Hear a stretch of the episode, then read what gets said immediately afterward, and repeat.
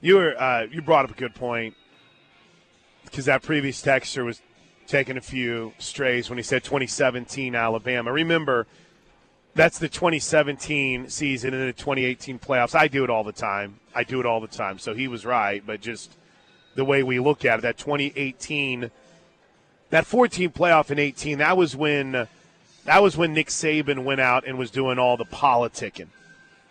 That's whenever Nick Saban went out and was like, "All right, I'm just here to tell you right now, we're the best team there is." What's the ring? I'm the best that ever did it. He started making the rounds, went on all the talk shows. We were trying to remember who they were in the mix with in 2018 whenever he did that. Because that Oklahoma Georgia game, oh gosh, don't bring it up. But because Oklahoma was fairly was, was solidly in. Who was it? Ohio. It was Ohio State, wasn't it?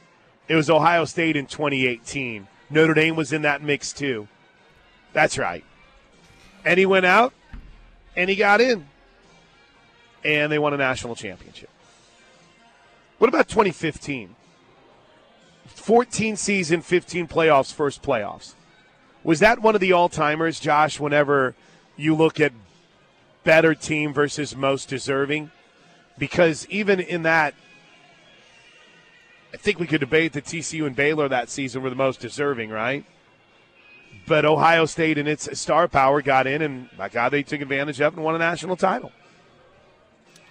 Yeah, they, they definitely paid off the theory that if you put the quote unquote best in, then hey, that, that gives you the best playoff. I don't know. That's such a tough one, though, because could you legitimately say Ohio State was the best right then? I mean, it wound up wound up obviously that way. Right. But minus its starting quarterback, I mean, that was so hard to predict. And TCU and Baylor were both really good.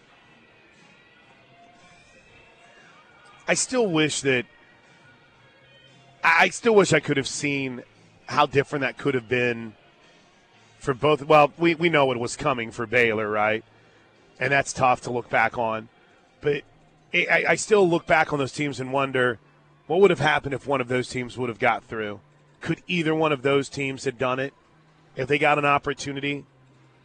Because I, I got to be honest with you, Josh, there hasn't, outside of what Mike Griffin and Dog Nation wants to lose their minds about, I don't know if there's a team that I look back on and say, or maybe I'll throw it to you guys.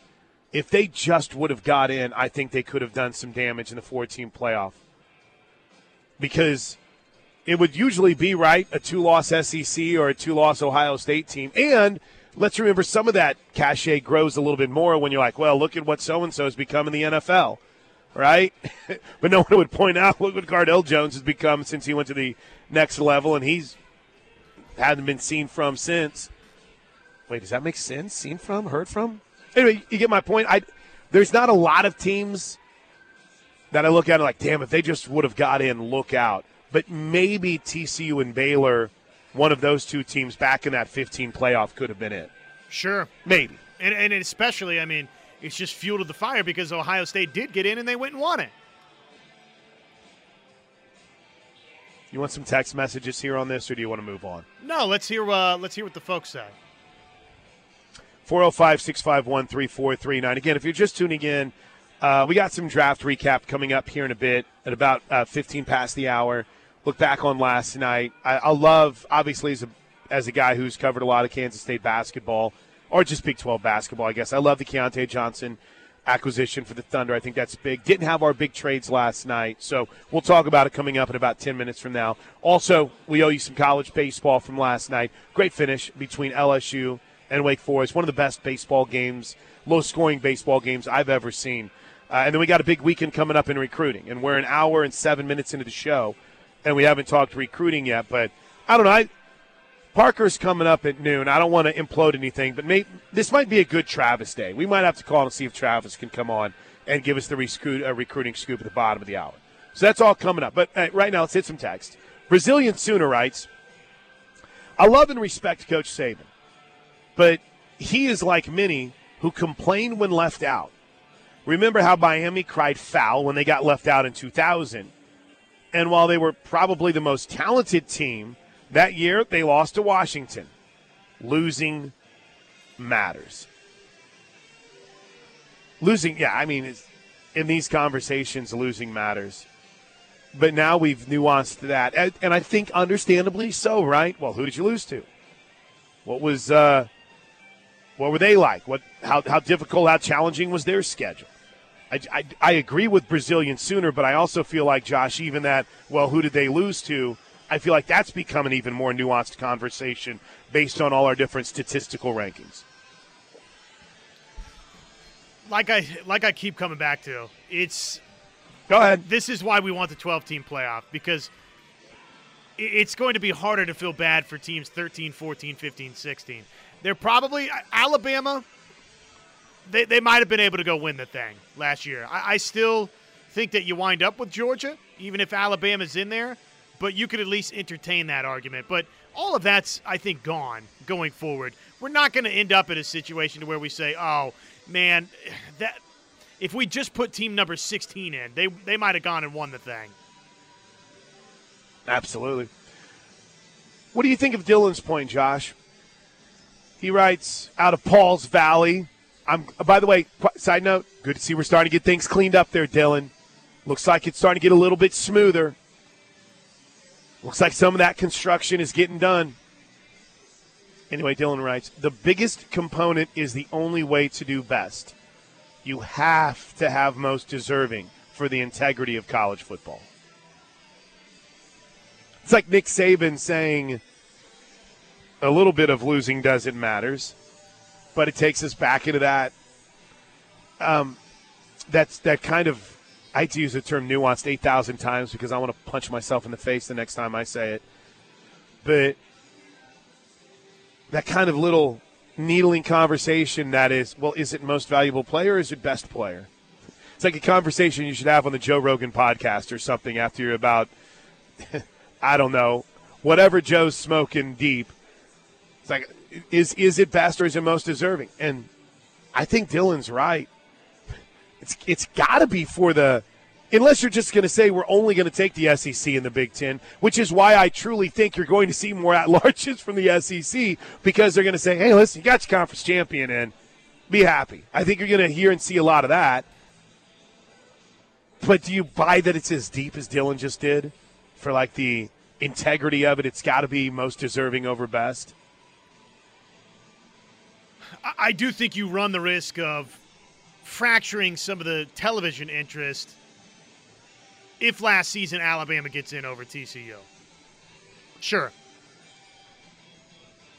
What do you think that outrage would have been? You think it would have been, uh, just get over it, be happy that you're in the conversation like they try to do with the UCFs and the, gosh, I'm old enough to remember fighting over Shaun King's Tulane teams. I think there was a Byron Leftwich. Maybe it was uh, maybe Chad Pennington's Marshall team. You had a Marshall team that ran through. It's, ah, just hey, pipe down there, purple. Be happy that you're even in this conversation. But in all seriousness, do you think it would have been a little bit more outrage if it was Alabama, or do you think people? They probably would have went on and won the damn thing, so that would have shut us all up. Well, and the fascinating part of all of that is, you know, we're saying TCU. TCU was the the three seed. It was Ohio State that was the four. Hey, and, and th- here, here's another really good point, and then we'll get a break and we'll we'll move on towards the draft from last night. Five eight zero, the most forgotten thing in all of this. Doesn't the fact that TCU beat Michigan counter that? Doesn't that still matter? Yeah, no, I I don't know if you understood uh, understood this or caught this or not, but that game never happened. Right? It didn't matter because Michigan was going to lose too, even though Michigan beat the team that nearly beat the team. I, I just, I don't know why that's completely forgotten, but it is. And when it's brought up, it's always Michigan wouldn't have been able to do anything to that Georgia team. It needed to be Alabama. It's like what? Michigan beat the team that almost that almost knocked out Georgia. Who do you think? Okay, let, let me ask this one one more angle to this, and I was just thinking about it. Do you think Nick Saban's bigger complaint about being left out this year is with TCU's inclusion or Ohio State's inclusion? Because I think it might be Ohio State's. You do? You, you think that uh, he feels Ohio State's schedule wasn't as as daunting as maybe it was Yeah. rewarded to be? Well, I mean, I mean, let's let's face it.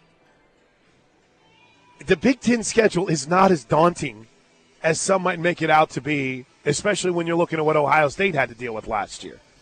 I mean, you could easily, and I think every conference now that we've gotten to the numbers that we have in most power conferences, every league has a path to where it's a little bit easier. You're like, oh, okay.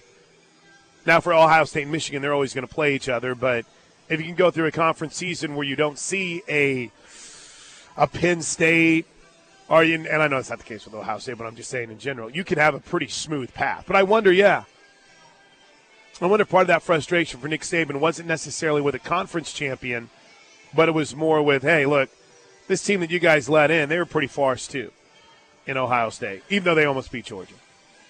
I don't know, but there could be several prongs to it.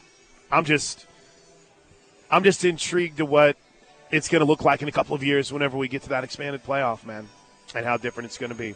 All right, anything else you want to add to this conversation before I move on? There's good text. We'll revisit it coming up in just a bit, but anything else to add, Josh? I would say that Saban's comments were to both TCU and Ohio State because Ohio State beat uh, beat a good Notre Dame team in the non-conference portion of the schedule, and yeah, they lose the one game to to Michigan. They're not a conference champion. TCU loses the one game to Kansas State. They're not a conference champion. So I think it uh, I think it was directed to both. Josh, I think I have found the perfect old man soulmate on the Knippelmeyer Chevrolet text line for me. I've been I've been looking for one, right? Trying to find one. But I think I, I think I found it. I think I found it. My man, I love this anger. And we'll get to it next. Let's I'll just read the first sen- or, at least a, a portion of the first sentence. You ready? Your conversation about I'm not making a voice here, I apologize your conversation about the college football playoffs is why I hate that OU is going to the SEC. I feel like one of those Fox Sports uh, promos right now. To find out what Chris and Josh are going to talk about, I want to get. I, I, I'm intrigued. You you had me at the logo, Mister 405. We'll get to the rest of that text next, right here on the ref. Oh. I, I'm glad I checked my favorites. Josh, I have a stat for you or at least a number for you as we welcome you back into the Plank Show. Uh, we're on the road to Riverwind Casino. You always know where the biggest concerts and biggest events are taking place. It's out here at Riverwind. I always love how my directions involve just down the street from my house. Come on over. Concerts, comedies, you name it, they've got it. In fact, uh, right now, if you go to their website, riverwind.com, there is information on the upcoming events. Sorry if you're trying to get to Earth, Wind, and Fire in the Showplace Theater. Sold out, Josh Helmer. Sold out. Mark Chesnutt's coming up July 8th. Collective Soul on the 21st. Josh Turner on the 28th. Counting Crows on August 25th. I wish I could be here on the 20th. I want to be here on the 25th. But I think my class reunion is that weekend too. But that'd be fitting, right? Going to a class reunion for a graduating class from the 90s and having some 90s counting crows going into your weekend, I should just bring everyone down here to Oklahoma. I anyway, think that's riverwind.com. Check terrific idea. I, I literally have no friends, no friends from my high school class that I'm looking forward to seeing. All right, um, this is from the 405, and I truly don't know how to feel about this. You ready? You ready though? You ready to hit this one Let's that's go. left over from last segment? All right. We've had a long conversation today about Nick Saban's comments from earlier this week. Went a little bit more in depth, a little deeper. Talked better versus most deserving. Went through some historical fights. And our man from the 405, or ma'am, writes this. You guys' conversation about the college football playoffs is why I hate that OU is going to the SEC because PR is more important than anything else. You guys are already putting four or five SEC teams in the playoffs for a reason, or uh, for a season that's not even started yet, and you're not alone. Sports should be about what happens on the field in season alone. Everyone would be better served if rankings didn't start until October, so we knew when someone won a meaningful game rather than LSU beating number four A&M in week two, then the Aggies eventually end up four and eight on the year and actually suck. But open the season as one of the nine SEC teams ranked in the top 15. Okay, can I can I look at this from like a heel perspective, and not being negative towards the texter by any stretch of the imagination?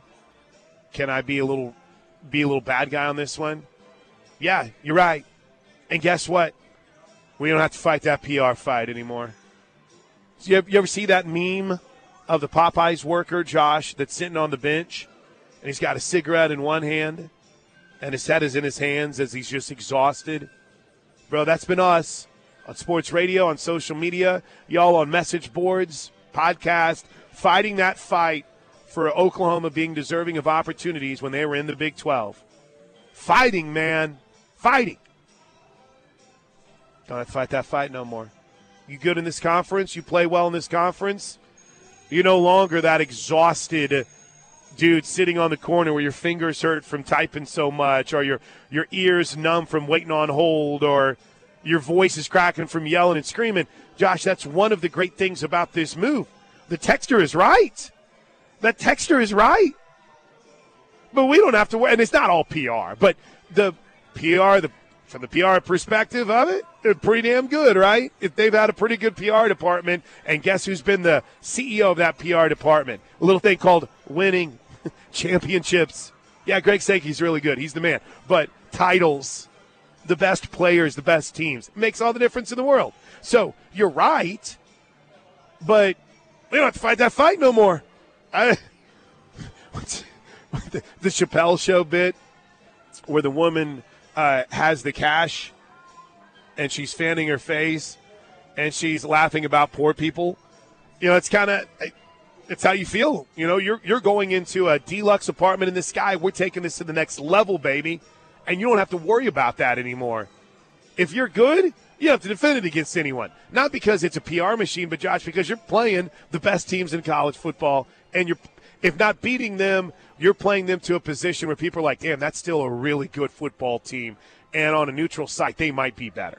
So I'm not saying that I disagree with them by any stretch of the imagination on that front, but I'm also saying, hey, I'm, I'm happy to be in a world that will benefit from it.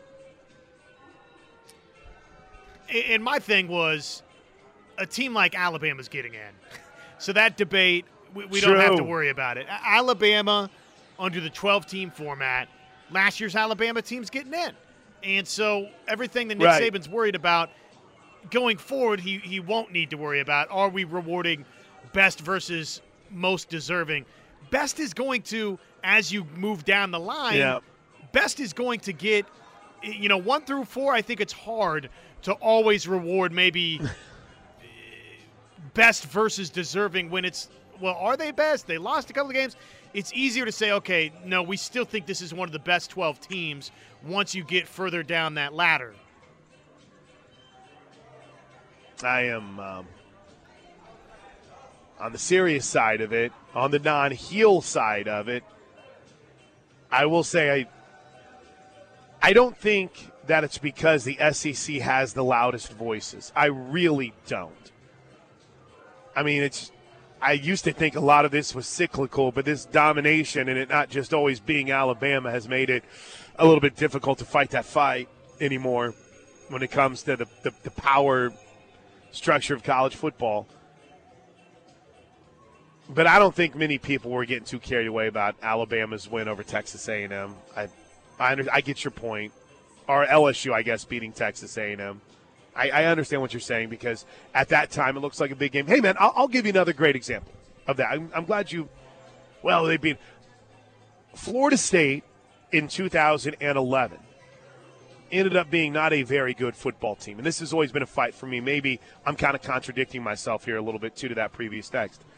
And I would fight with Jay Cronley about this all the time. RIP. I would contend that a majority of the best college football teams in 2011 and off the top of my head, I don't, I don't even remember who won the. title. I think Bama won the title, didn't they? But in 2011, in that season, there's not many teams that would have gone into that setting and come away with a win against that Florida State team. That's one of the eh, that's one of the better road wins that I've seen. But because you know Oklahoma didn't end up having the season, they were what number one at that point that, that we all thought they, they could and should, and, and Florida State kind of tanked that year. We all look at that and say, oh, well, that wasn't a very good win by how it played out. But I'm always conflicted because, by God, in that moment, in that setting, with that team that Florida State did have at that time. Now, EJ Manuel got hurt during that game, but I don't, I don't know. That's always been a tough one for me. Whenever you're like, ah, every number four in week four, and then they ended up sucking. Yeah, man, on that night, I guess that falls into that kind of strength of schedule conversation too. But it's just when you bring that up, it reminds me that's always been one of my fights to people that are like, yeah, it's not that big of a deal. That wasn't that big of a game. Well, hell, let me tell you something, man. If Oklahoma would have been fighting for a postseason spot in 2011, I would have been screaming from the rooftops about how incredible that win was, despite how the season played out. Does that make sense? Oh, it was a, a top five game. The Doak was rocking. In in that moment, it was a massive win. A- absolutely. Leading up to it, coming out of it, trying to fight to, to go lock the thing down, it was a gigantic win in the moment. I mean, I'm not, but but I'm not disagreeing with the context of the man's text. I'm not at all. I'm not. You know, I'm I'm an old man now. I've got to accept. This has been a hard thing for me to accept. You know, I see people that kind of when they kind of think about a way that I've thought about. It's like, dang, man, we used to fight about being the team that belonged. you don't have to fight about that anymore because you, are coming out of the SEC. Uh, did follow up. He said, I'm just old enough to prefer to get what I thought I earned than get what I know I didn't because we played against Alabama. I think you would be in the uh, minority on that. I think a lot of people would be like, no, no, we'll take it. I, I, a couple of other ones here. Well, I don't want to obsess it's it. worth pointing out, though, too. College football is going to be it's it's shifting, it's changing. So this this idea of what you've earned or deserved, yes, by inclusion in the SEC will be different for Oklahoma than it will be for other teams around the country that don't play in the nation's best conference. I mean, that's to uh, the spoils go to those that challenge themselves the most, and Oklahoma will be challenging themselves the most, and they shouldn't be punished because they play a more difficult schedule in every single instance than than other programs nationally, and that's just the reality of the situation when you get into those final at-large conversations. Yes, it it, sh- it could and should benefit Oklahoma that they play in the SEC. They're still going to have to earn their way in.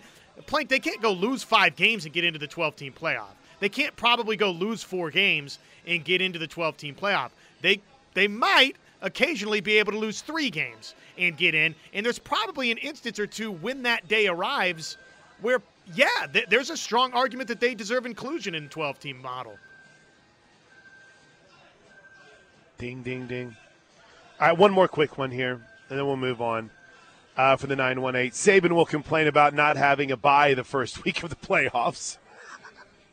I don't know. You guys let us in here as the 11th seed, and um, I know we lost four games this year, but we've earned that right to play at home.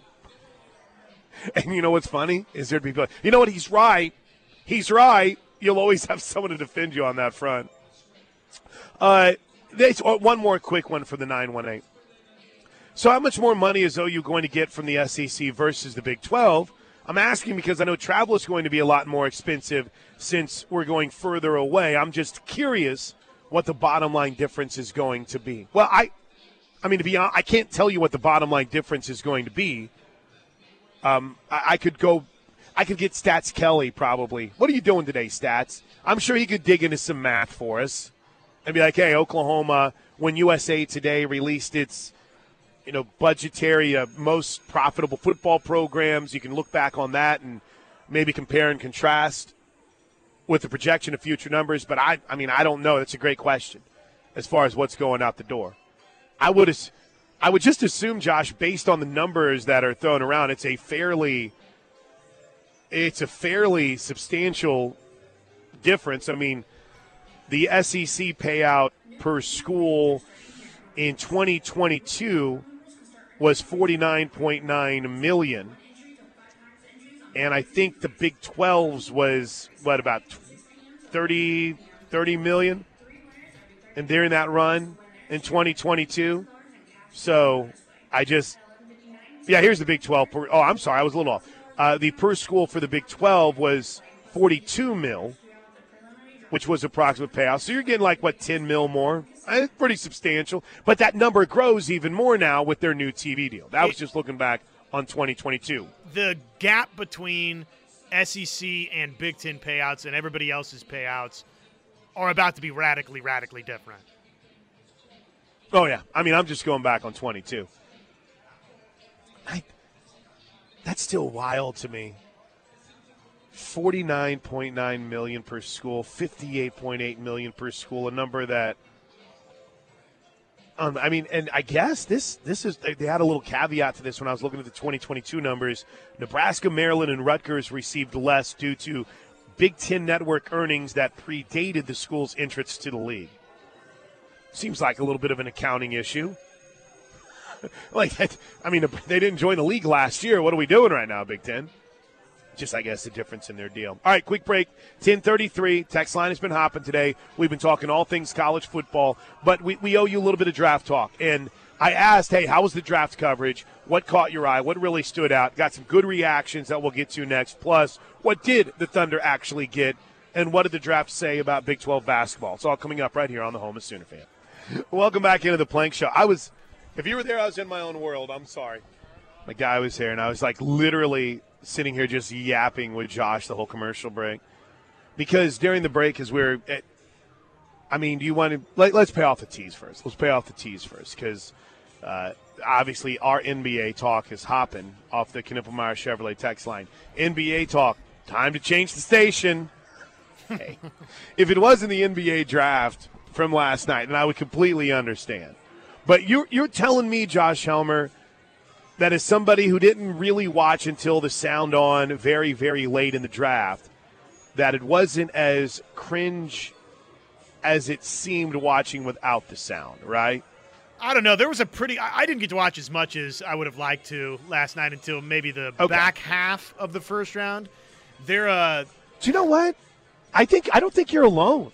I kind of, and I again very dialed in on college baseball last night but it didn't really seem to have most of the oomph outside of what I texted you, which was there's still this faction of people that either A, cover the Thunder or something of that nature to where, well, I don't know about you, but this guy had number one on my board. I mean, I had him over Wembanyama, and I really think that he's going to end up being an absolute stud from day one for this team. But I do.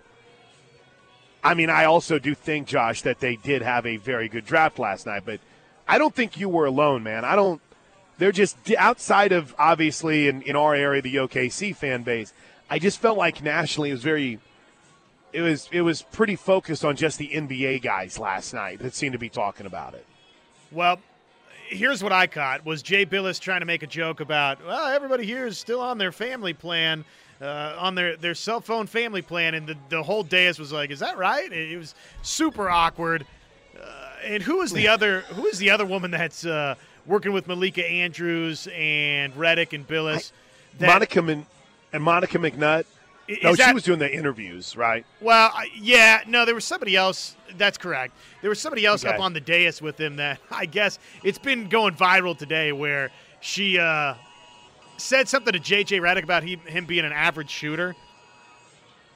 Uh huh. Well, J.J. Redick was not an average shooter. Yeah, but just, can, just here's the one complaint. the one complaint that I had, uh, just and this is coverage related, and we'll get to the Thunder players in a second. And I'm watching this. Like nobody complains more about the talent in college basketball and how unwatchable it is than J.J. Redick. Like openly admits that he doesn't consume the college game, but yet now suddenly he's up there and he's the go-to guy. I don't know. Did they have two different desks on ABC and ESPN? Because if they did, I I missed out. I think I missed out. Those those couch interviews look so awkward. and I'm af- I can't even go back and listen to them. I also, again, two other complaints. You almost have to stay off Twitter. You really do. I don't. I don't know how this happens, but there was one point where in the second round, I mean, the second round was done, and Twitter had it before, like the fourth pick was announced. But you were at one point, I want to say, like a good almost three to four picks ahead of what was going on on TV last night. So I don't, I don't know why the need was there to really kind of slow the. I don't know if they felt like they had a pitcher that was dealing and they needed to slow the game down a little bit, Josh. But it just seemed that everything kind of dragged. While if you were up with Twitter, I mean, that, and again, right, right. For me, that's a good point. I watch on an app, so it's a little bit delayed to begin with. Right. But still, still, it's like, are, is this for real? Are we really this far ahead? So that, and then of course the hats. The guy, listen, you're a Thunder now. You can wear your hat. Let's go. This is ridiculous. Those are my two kind of constant complaints I always have about the world of the NBA draft. It felt like the longest first round I can remember, and I'm sure that maybe we said the exact yeah. same thing a year ago, but uh, boy, they were really taking their their dear sweet time with each pick. Yeah, they were. Thunder ended up getting um, a little bit more athleticism as and, and they, they make a move to do so. Now remember, this is the last draft until 2029 that Oklahoma City, at least for now, has only one first round pick. And they sat with the 12th and the 50th pick in today's draft. But it I get the salary dump trade that took place, but it was still so weird to see the Thunder move up two slots and pick up a guy that I think I, I don't know if if they keep him, I think he might help them in an actual need. I felt like they needed to get some more size and some more rebounding, but they went with another uh, Sam Presti type pick in Cason Wallace, a six foot four point guard, a really good defender, probably is you know, Rick Kamla has told me many times you're getting a rotational player in this draft. This is a draft where you're getting a guy who's going to be a part of your rotation. And I don't know if this, I don't know if this spells the end for Lu Dort. I, I, I don't know if you have the numbers on your roster to where, you know, you can have both of them on the roster. Maybe it's a little bit more of an athletic. Maybe it's an upgrade over Dort. I don't know. But that seemed to be some of the instant reaction. But I really like the pick. You know, I'm not trying to sit here and say I had him in my top five, but I really like this pick, Josh, because it fits so much in what Oklahoma City has always seemed to go with uh, around this spot in the draft. And they didn't have to give up hardly, they didn't give up anything. They took on a salary to move up two spots in the draft. Right. And if this is who Oklahoma City really, really wanted in that range, then mission accomplished. They, they did what they had to do to get up a couple of spots and, and go get Cason Wallace. It's not the. What'd you make of the Keyontae? It's oh, not. It's not the spot up shooter that Thunder fans, I feel like, for years and years and years have been uh, have been pining for. It doesn't address uh, maybe some immediate needs in the front court. So there's reasons to be, you know, uh, there's reasons to be less than thrilled about it. It's it's the prototypical Sam Presti pick. Okay shooter, not a great shooter. Great athleticism, can really really guard, right? Mm-hmm it's almost as if you just laid out the blueprint slash scouting report for what seemed to be the last like five picks the Thunder have made in the first round outside of Chet Holmgren. I like that. What do you think of the Keyontae Johnson pick? I like that a lot. If his if he's where the doctors are comfortable enough in clearing him, and it appears they are, I really I really like this dude's game a lot. Well, you got him so late in the draft that yeah, I mean, why not take a chance? I like him a lot. Anything else from last night? There wasn't our massive move that we thought would end up taking place. Uh, to the shock of everyone, Victor Wembanyama went first overall. Oh, dude, I love Marty Smith, but I thought, and trust me, I know corny.